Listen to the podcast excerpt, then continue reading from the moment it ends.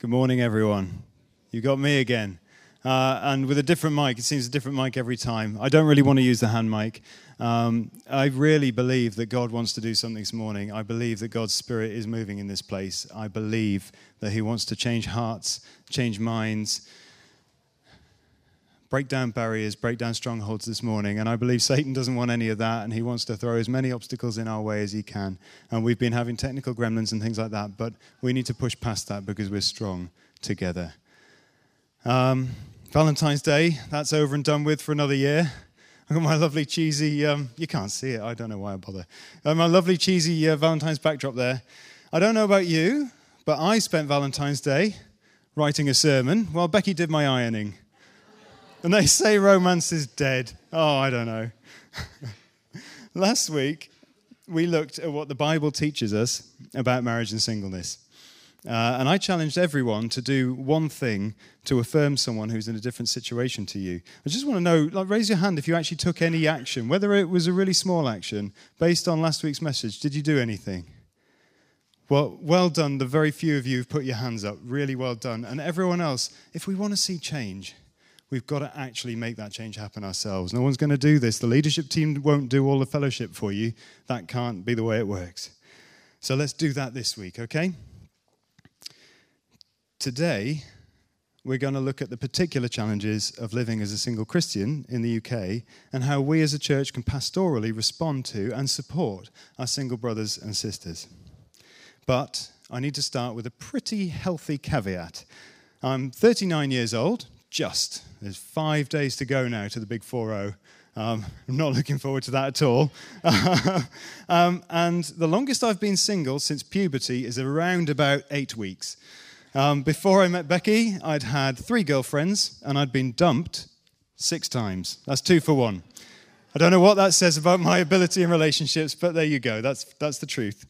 Um, also, Becky and I kind of cheated at the Christian marriage thing. We'd lived together for several years before we got married.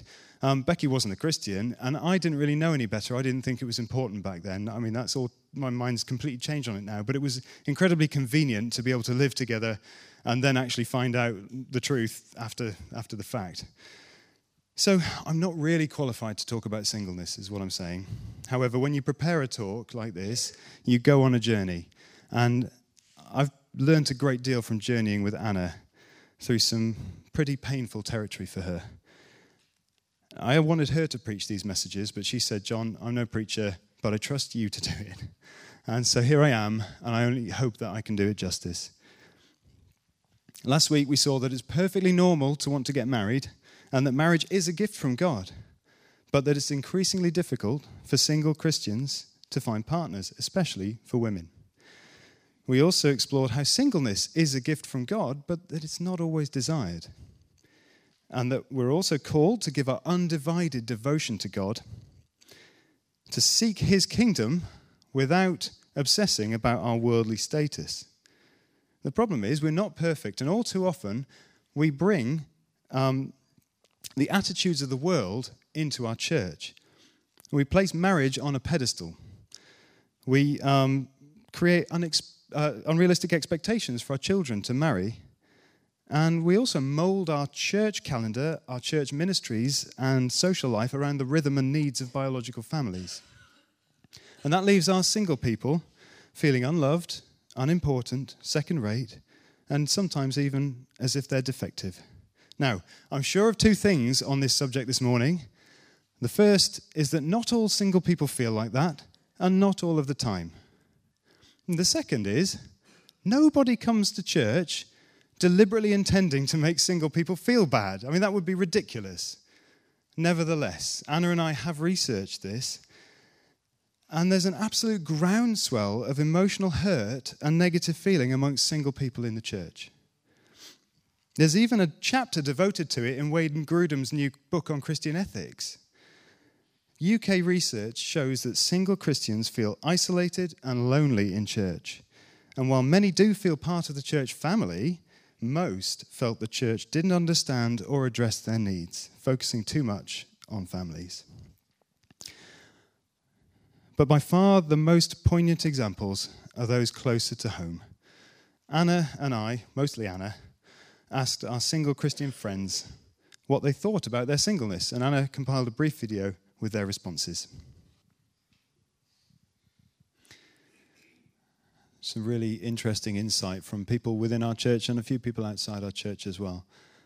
But there are a few more observations that I really wanted to share with you, um, most of which are from our church. One person said, I feel like I might be fundamentally flawed because no one has chosen me to marry. Another said, I was hurt by the suggestion that I'm spiritually stronger because I've been obedient and not married a non Christian, as if my singleness was a reward for being strong. It makes my obedience feel like a punishment or a curse. I feel tempted to doubt God actually wants me to be happy.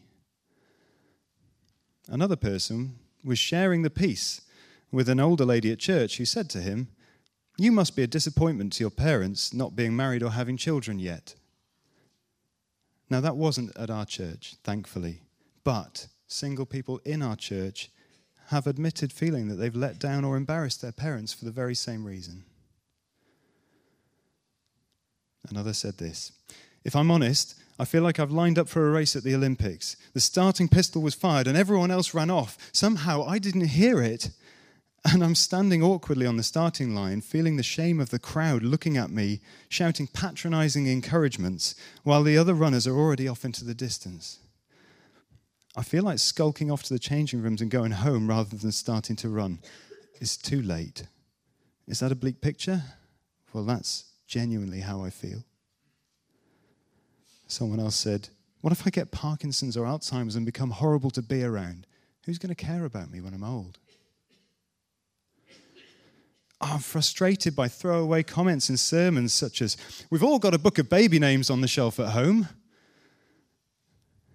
What about giving out flowers on Mothering Sunday? We used to give flowers only to mothers. Now all women are included, but it's really weird. And a number of single women actually avoid church on that Sunday.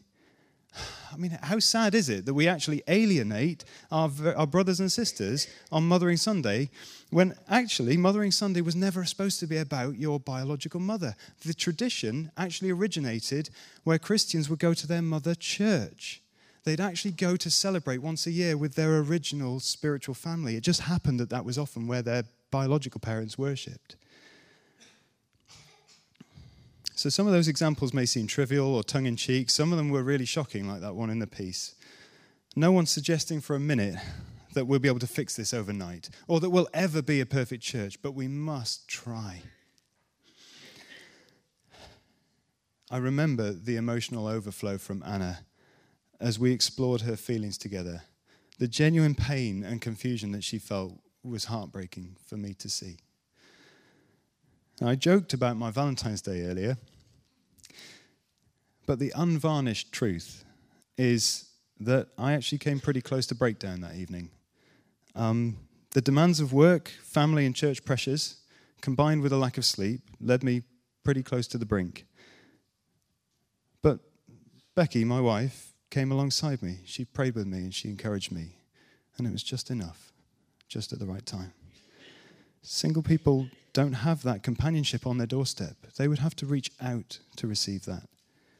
Would I have reached out had I been on my own? I'm not sure I would. I'm going to use two passages to explore the biblical response to this unwanted suffering. And the first is 1 Peter chapter 1, and I'm going to read verses 3 to 7 from the New Living Translation. All praise to God, the Father of our Lord Jesus Christ. It's by his great mercy that we've been born again, because God raised Jesus Christ from the dead. Now we live with great expectation, and we have a priceless inheritance, an inheritance that is kept in heaven for you, pure and undefiled, beyond the reach of change and decay. And through your faith, God is protecting you by his power until you receive this salvation which is ready to be revealed on the last day for all to see. So be truly glad. There is wonderful joy ahead, even though you must endure many trials for a little while. These trials will show that your faith is genuine. It is being tested as fire tests and purifies gold, that your faith is far more precious than mere gold. So when your faith remains strong through many trials, it will bring you much praise and glory and honor on the day when Jesus Christ is revealed to the whole world. Now, singleness isn't always a trial, and it is a gift from God. But where it's unwanted, it is certainly a test of faith. And it causes some people to doubt whether God has good plans for them. Quite simply, it sucks.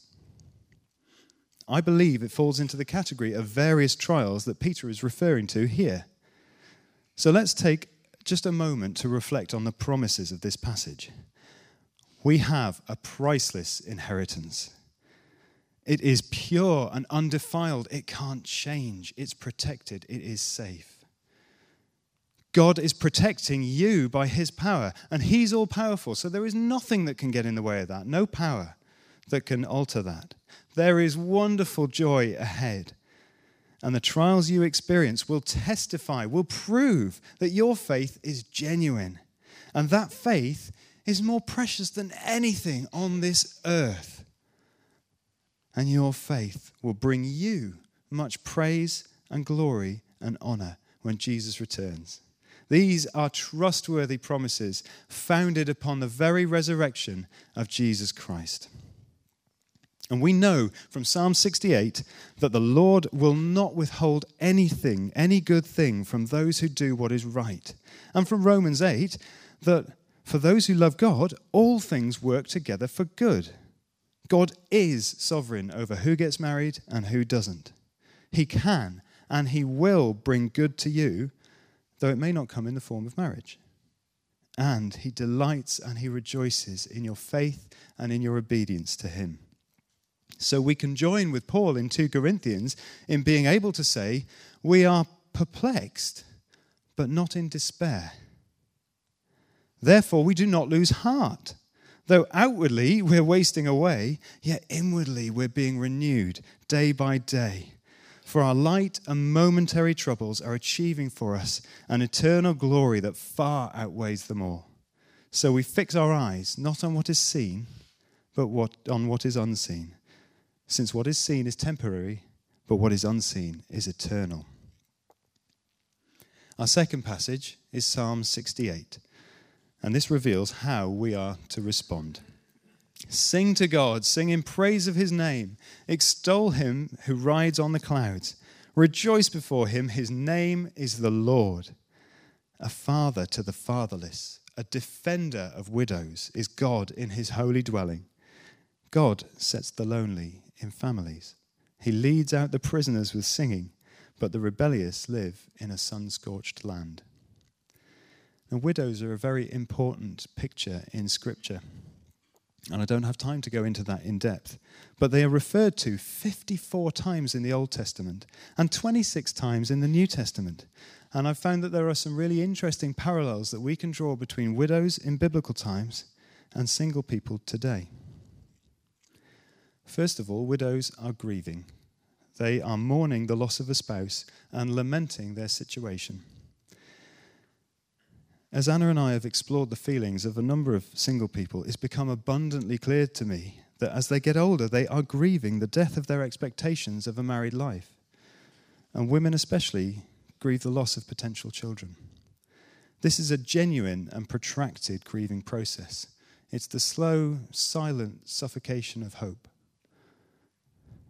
It should not be underestimated or downplayed. Widows struggled in biblical times to provide financially for themselves and for their families. Obviously, in modern times, single people are able to work, own property, and provide for themselves. However, they are more vulnerable to changing circumstances without the backup of a spouse. And they also suffer a significant financial penalty did you realize that researchers have looked at this? And in the UK, every single year, single people pay between £2,000 and £6,000 more than their married counterparts. Every single year. In biblical times, widows experienced a type of cultural death in a patriarchal society. And the outpouring of feelings from single people made it clear that they feel ostracized and ignored, especially in the church of all places. So they are experiencing a type of social exclusion. Widows required special protection and care. And the Bible shows that this was a measure by which the rulers in Israel should be judged, how well they cared for orphans and widows. James 1:27 says this, religion that God our Father accepts as pure and faultless is this, to look after orphans and widows in their distress and to keep oneself from being polluted by the world. So, how we care for vulnerable people, suffering people, and yes, single people in our church is how we should be judged. It's a key measure of the health of our church and how we are serving God. And the answer on how to do it is right here back in Psalm 68. God sets the lonely in families. But what does that really mean? My seven year old daughter is in our family. She doesn't have a boyfriend, praise God. Long may that continue. Um, uh, she doesn't lack any physical intimacy. She doesn't lack security or companionship. I'm not trying to trivialize this. I know full well that a young child has very different emotional needs and drives to an adult. But this passage is talking about adopting single adults into unrelated families. Now, the historical practice of this was really practical because families were economic units. They needed to be strong together to survive. In fact, in the UK, the term spinster, which we use to refer to single women, derived from uh, the single woman who span the yarn as part of a household to contribute financially to that family, to that household. Now, today, most of us don't need to be placed in families in order to survive, but we certainly need them to thrive, and we need them for our mental well being. But the experience of single Christians all over this country is that they're simply not being invited into family homes. I do believe the church can supplant and fulfill the needs of single people for companionship and intimacy in a beautiful, familial way. And through evangelism and nurturing spiritual growth, the desire for offspring can be fulfilled in Christ's family. I don't think Jesus and Paul settled for second best in their singleness. I think they were genuinely fulfilled in Christ and in fellowship with all the saints.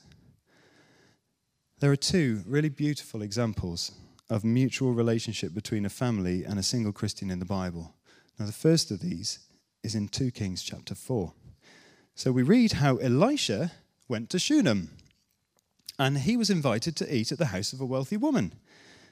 Then later, whenever he passed by, he would eat with this couple, with the woman and her husband. And then after a while, they built a small room on their roof and furnished it for him, so Elisha would always have a place to stay.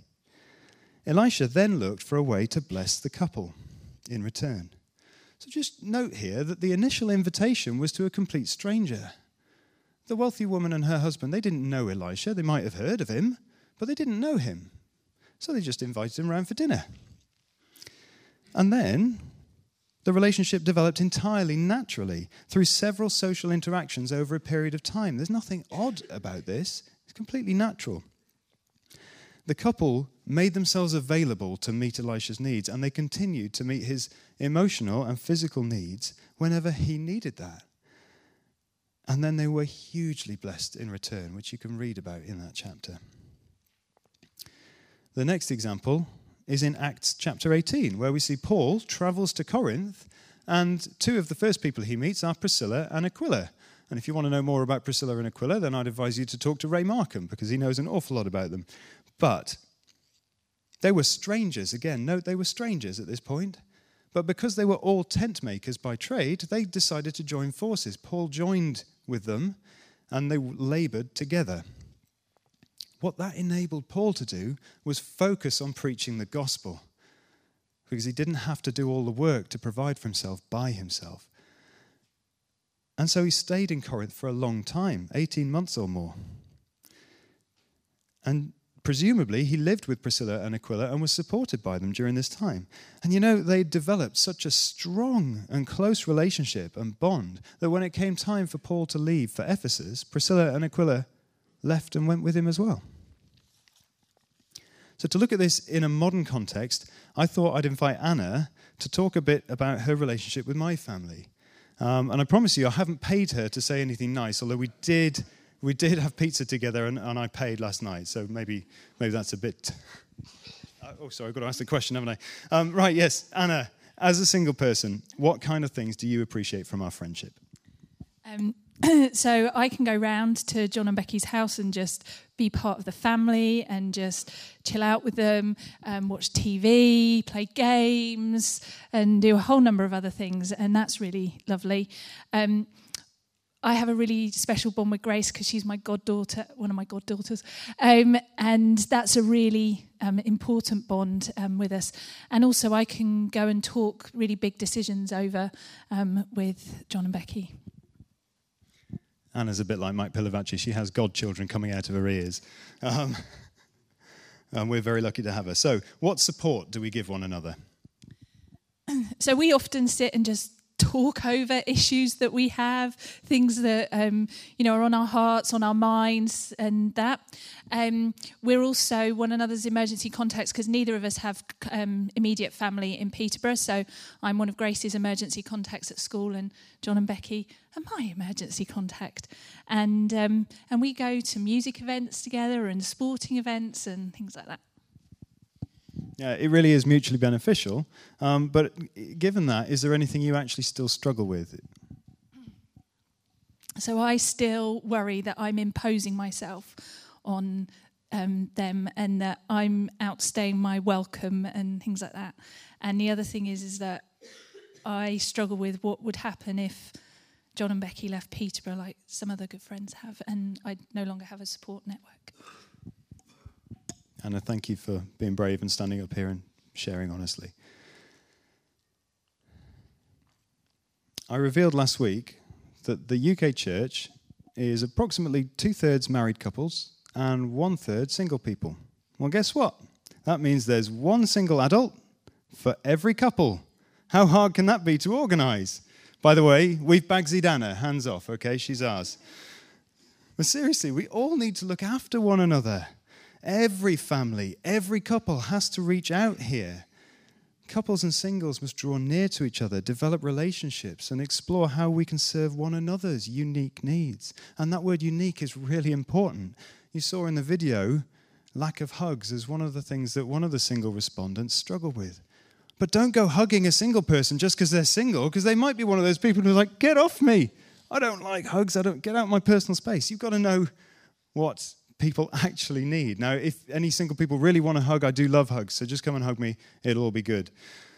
Um, married folks, if you've already adopted a single person into your family, can you make room for another?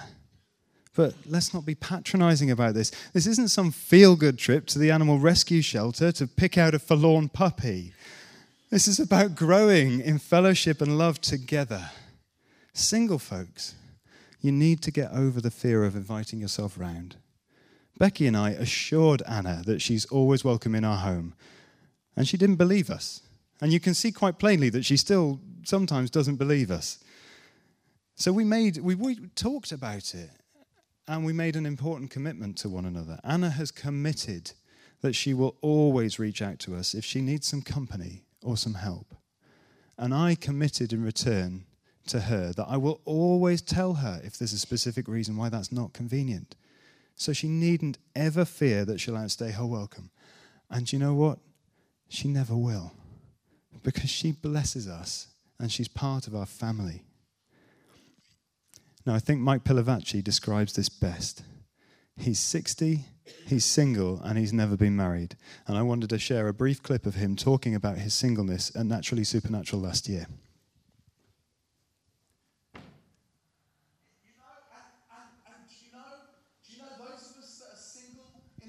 Oh, I adore Mike Pilavachi. Um, could you just move the slide on to the next one, please, Colin? Thank you. If you want to understand more about singleness, we gave out some leaflets at the, at the beginning of the service. If you didn't get one, there's plenty um, to go around. And they tell you a little bit about some of the assumptions that we make about single people and some of the ways that we can pastorally respond. But then it's not an exhaustive list, but I really do recommend this website to you as well. It is a fantastic resource. It's singlefriendlychurch.com. And there's some great teaching on there, some great research data that you can see and really get a heart for how single people feel in Britain. We're going to share communion now, after which we'll move into a time of worship. We really want this to feel like our church family sharing the Lord's Supper together. In the stillness, please ask God to put a name on your heart for someone you need to be reaching out to. Whether you're single or married, ask God for a name. And then as we worship, if you feel prompted by God, go and share an encouragement or offer to pray with someone. Anna, why don't you come up? I'll pray for us and then we'll move into communion. Father God, we know that there are many different ways of suffering in this world, and singleness is only one of them. But we thank you that we're all called to different circumstances and that you can use us wherever we are right now, Lord. Thank you that you love us with an unconditional and everlasting love and that you want us to be at peace and that that peace comes from Christ. And I pray that over this congregation, we will have your shalom this morning, your peace and your wholeness, Lord God. Minister to us Move among us and speak to us. Come, Holy Spirit. Amen.